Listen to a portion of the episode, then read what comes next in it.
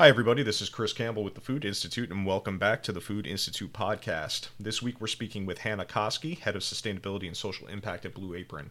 We're going to take a look at what the company is doing to fight packaging waste and other programs that are designed to reduce food waste as part of their overall ESG programs. But as always, before we get started, I'd wanted to take a moment to just thank our listeners for tuning in each week, and I'd also ask that you once again share this with your friends, family, and colleagues. We still think that word of mouth is the best way to get this podcast out there to the world, so please, if you have the opportunity, make sure that you share it with your friends and family, so thank you for that. Additionally, I'd like to thank the sponsor of this week's episode, and that is Mazars. Mazars in the U.S. provides food and beverage companies with the specialized expertise required to venture further in this dynamic industry environment. The more than 200 leading food and beverage manufacturers, distributors, restaurants, and importers who call them their trusted advisors are a testament to their deep market knowledge and global capabilities. In recent years, sustainability has evolved substantially in the food and beverage marketplace. Good corporate governance and social responsibility are not simply rooted in doing the right thing, they also bring with them performance benefits. Mazars helps companies address their sustainability strategies from design and embedding to reporting and assurance. They can give you a competitive edge to maximize results, and for more information, please visit www.mazars.us/home/services/sustainability. And as always, make sure to check the description of this video for a link directly to that webpage. All right. So with that all said, I want to welcome Hannah to the show and welcome. Really appreciate you taking the time to speak with us today. And I think the best way to open this up would maybe just give a little bit of a background about your professional career and then also about Blue Apron for any of our guests who may not be familiar. So could you open up with that, Hannah? Yeah, absolutely. And thank you so much for having me. I'm really glad to be here. Blue Apron was founded in 2012 and offers chef-designed recipes that empower our home cooks to really embrace their curiosity and challenge their abilities in the kitchen. So our subscribers receive a box shipped to their homes, complete with everything they need to prepare those recipes, including all fresh, pre-portioned ingredients and step-by-step instruction. So I've been with Blue Apron since 2015. I joined as a member of a team that was dedicated to building out our direct farm sourcing program, which is a really critical component of our supply chain. I've held numerous roles since, all with a sustainability bent. My responsibilities have ranged from helping to create our ingredient and animal welfare standards, helping to establish our operational food waste reduction program, leading produce and grocery procurement, and then most recently, heading up all of our corporate social responsibility efforts. In my current role as Head of Sustainability and Social Impact, I coordinate and collaborate across multiple functions to make progress on ESG issues. That includes launching our employee-led environmental and social impact initiative, Aprons for All, and its supporting team. Right now, we're prioritizing food waste reduction, packaging sustainability, and responsible ingredient sourcing. And then we're also always evaluating new and innovative opportunities to make progress towards our Apron for All goal of advancing food equity. And that's a perfect segue into the first question I'd like to talk to you about. And I think that would be those new sustainable packaging goals that Blue Apron recently released. So I was wondering if you could explain what those goals are a little bit for those who may not have read through the press release or might not be familiar with what Blue Apron is trying to do with your packaging currently. Yeah, sustainability has been a part of Blue Apron's DNA since day one. So from reducing food waste to maintaining our really efficient, streamlined supply chain and also prioritizing packaging sustainability. You know, in the last several years, we've been really honored to be recognized by the industry for improvements in our packaging sustainability, everything from reconfiguring our packaging system to reduce the use of frozen gel packs and corrugate. And then we also became the first major meal kit company in the US to launch and only send drain-safe gel packs, which allows for that water and then also the gel pack exterior to be recycled. We decided to take this commitment one step further, and our goals were a really important way that we could put a stake in the ground. So we're very proud to be the first major meal kit company in the US to announce these time-bound targets around packaging goals for our meal kit boxes. These are to achieve 100% recyclable, compostable, or reusable packaging by the end of 2025, and then also to use at minimum 75% post-consumer recycled content by weight by the end of 2025. So we think that this is a really important way that we can be transparent, that we can hold ourselves accountable, to continuously improving our environmental footprint by helping to contribute to a more circular economy. So I think when you look around the food industry, you'll see a lot of companies are making these kinds of sustainability efforts, but they also are difficult to meet, especially when you have an existing program or, you know, even just business that already has entrenched itself in delivery and using specific packaging. So I was wondering if you could speak a little bit more about how you plan to meet these goals and, you know, some of the steps that you're taking as a company to really, you know, take those goals and turn them into something concrete. Yeah, our strategy to meet our packaging sustainability goals is three-pronged. So first, we're looking to avoid packaging whenever possible. Second, to reduce the amount and weight of the packaging that we do use. And then third, to improve its sustainability, specifically by designing for recyclability and using post-consumer recycled content, doing all of that also while never compromising food safety, ingredient quality, or shelf life, because we don't want to contribute to waste from reduced shelf life issues. So in our operations, we actually have a dedicated cross-functional team and a packaging engineering lab that helps to drive our progress. We've built a proprietary packaging specification system, and that helps us right size every customer's box and the packaging materials so that we are only sending what is absolutely necessary to keep ingredients safe and in high quality. And then we're also always finding and testing new innovations and materials in our lab to enhance sustainability. And we do that in partnership with our food safety and quality assurance team. And then what's really exciting, often also with collaboration from our packaging suppliers too. We also know that packaging sustainability is very system and infrastructure dependent, particularly when dealing in recyclability. So we strongly believe that we need to engage with the right industry partners and participate in some broader collective industry efforts to improve recycling education and to enhance that recycling infrastructure, and then maintain a really important priority of educating our own customers and providing them with easy to follow recycling guidance so that it's as easy as possible for them to recycle at home and to minimize the amount of packaging that's ending up in the waste stream. So we've made some really great strides. Based on an internal audit of our 2020 data, we actually estimate about 85% of our packaging by weight is already recyclable and uses about 40% post-consumer recycled content. And I know that sustainability is not just going to be what's being shipped directly to, the consumer. We also have your fulfillment center operations, which are also going to produce some level of waste. But I did see, I believe on your website, that between 2017 and 2019, you're actually able to reduce waste in those fulfillment centers by about 50%. So I was wondering if you could explain a little bit about the project there, how you're able to reduce those inputs, and also, any kind of projects that might be ongoing to further reduce waste at the packaging / fulfillment center side of your business. Absolutely. So reducing food waste in our operations is a critical company priority. And I'd love to give some background on how we got to that 50% reduction accomplishment. So it really started for us with the saying, you manage what you measure. We decided to double down on our commitment to food waste reduction in 2016, and that's when we decided to become the first meal kit company to join the US Food Loss and Waste 2030 Champions. And once we did that, our first step was to establish our baseline. So we had a general sense of how much food we were losing and how much we were sending to food bank partners. But with that commitment, we decided to adopt a standardized data tracking system across all of our fulfillment centers. At the time, that was New Jersey, California, and Texas. Once we had that in place, we were able to really easily identify areas of opportunity, and I think made the really smart company decision to actually dedicate an entire department specifically to reducing food waste and implementing food waste solutions focused on source prevention, diversion, such as through donations to our food bank partners. And I really think that dedicated focus and that ownership was a huge signal of commitment to our employees and a really big step in having those advocates who could then work cross-functionally to make food waste a part of everybody's job function and a priority for everyone. And that buy-in has just been critically important to our success in dramatically cutting operational food waste. And then we obviously continue to track and analyze data for new opportunities and solutions to tackle some of that harder to reach fruit.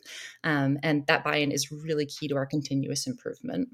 And you mentioned that you joined the U.S. Food Loss and Waste 2030 Champions, I believe, in 2016. So I'm just wondering, what drew you to that organization and group? And, why did Blue Apron decide that this was the organization / program that they wanted to be a part of when it came to food waste and, improving sustainability? Yeah, so we firmly believe that it's important to have targets and aspirations.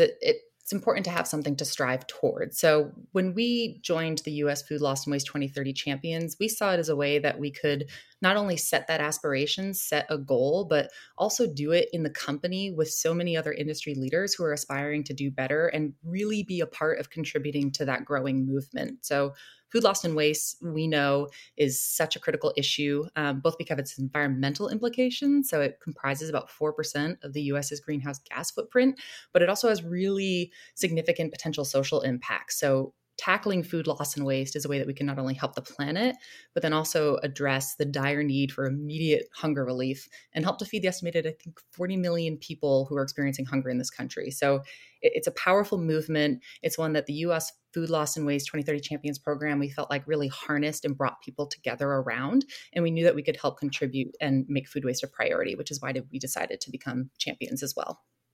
Yeah, it's great. And it's one of the things I learned more as I talk to food industry executives and just members of the food industry in general. When it comes to ESG, there seems to be this level of cooperation and camaraderie that you don't always see when you have businesses competing with each other. So I do think that's a great thing. And the program itself is awesome. Like you said, it really is addressing a critical need.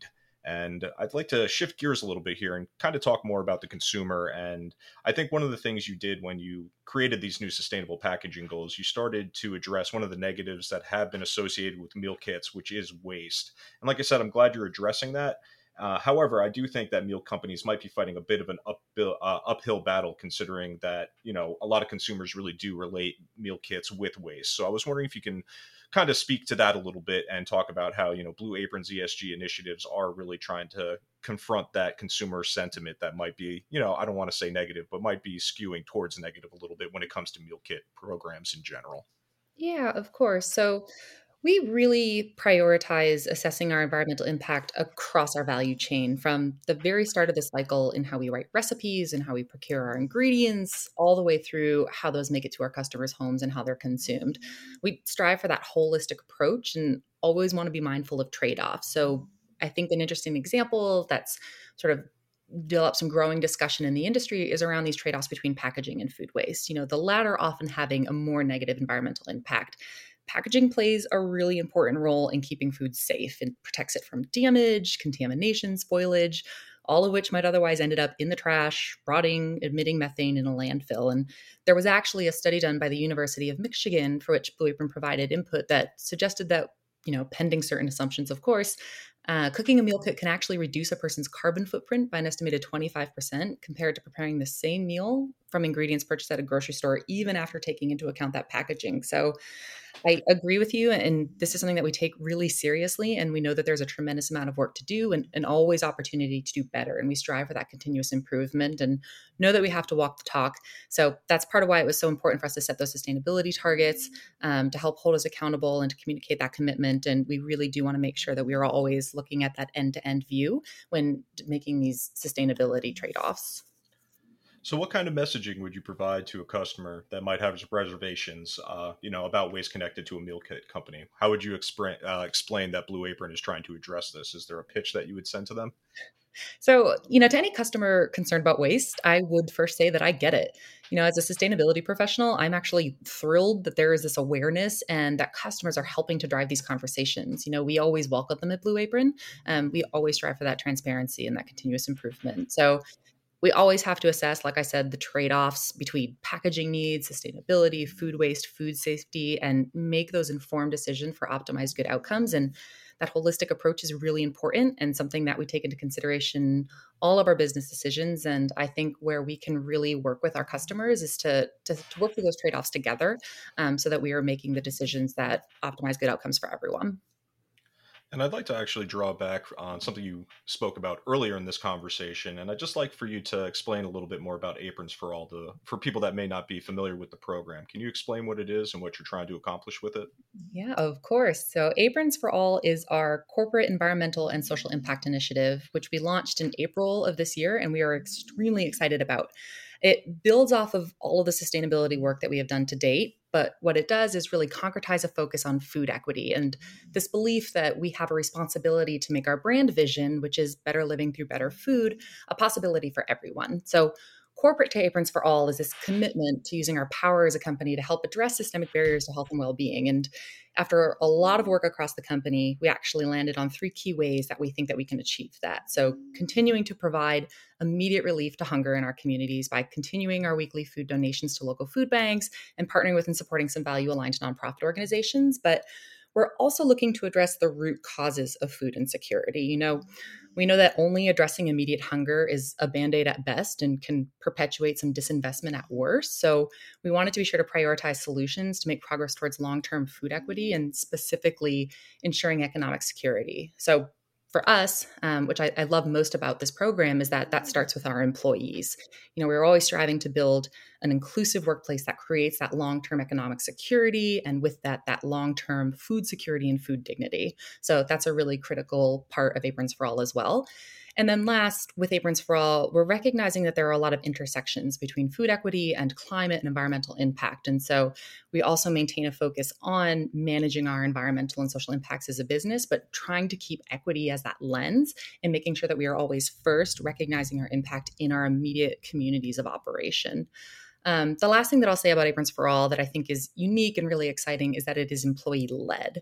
So with the initiative, we actually also kicked off a more than 30-person volunteer impact team that is responsible for helping to ideate, socialize, plan, implement all of these different ways, these activities, programs, or partnerships that will help us make progress towards these social impact goals. This is exciting because it means that when we finally land on our Aprons for All roadmap, and when we continue to iterate on that roadmap over time, it's going to reflect the wants and the priorities and the values of our employees. And we're really excited to continue to give update on that in the years ahead.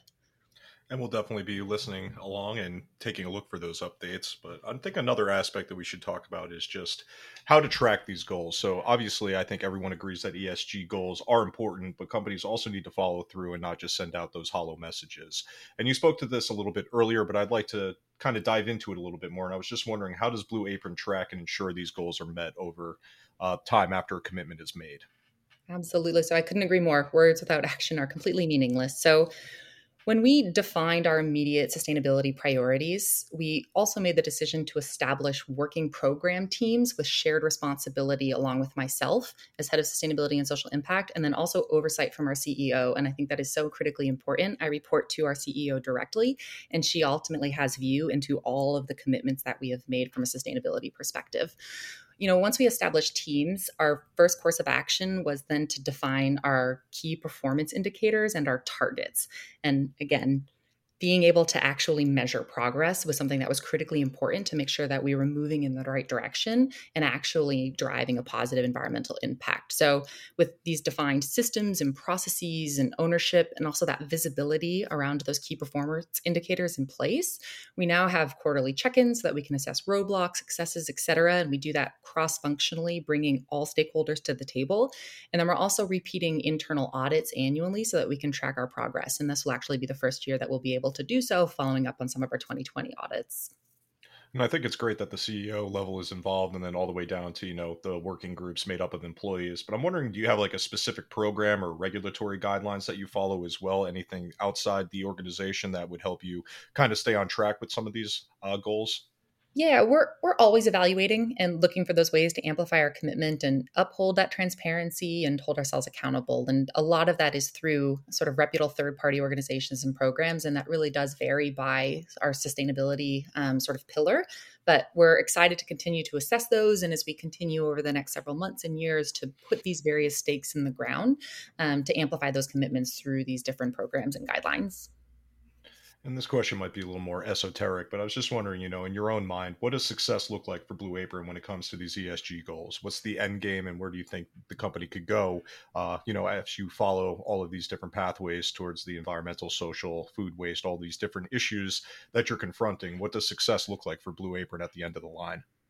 Yeah, I love this question. And I think part of why I love being in the sustainability space so much is because success really never, ever stops at meeting our goals, and it will never stop for Blue Apron at meeting our goals. You know, progress on ESG is very much a journey, and there's always opportunity to learn, and that is something to which we are deeply committed. And then there's always this chance to assess the work ahead and to push ourselves forward to be better and to be a positive example. And I think leading in the industry and continuing to be authentic and genuine in our commitments and hold ourselves accountable, and then always doing that learning, is really how we're going to define success. And I love that idea that, you know, the progress never ends. And with that in mind, what's next for Blue Apron as far as sustainability goals? Are there any other projects you're looking towards with the second half of 2021 already upon us? Anything that's coming up that our audience should know about?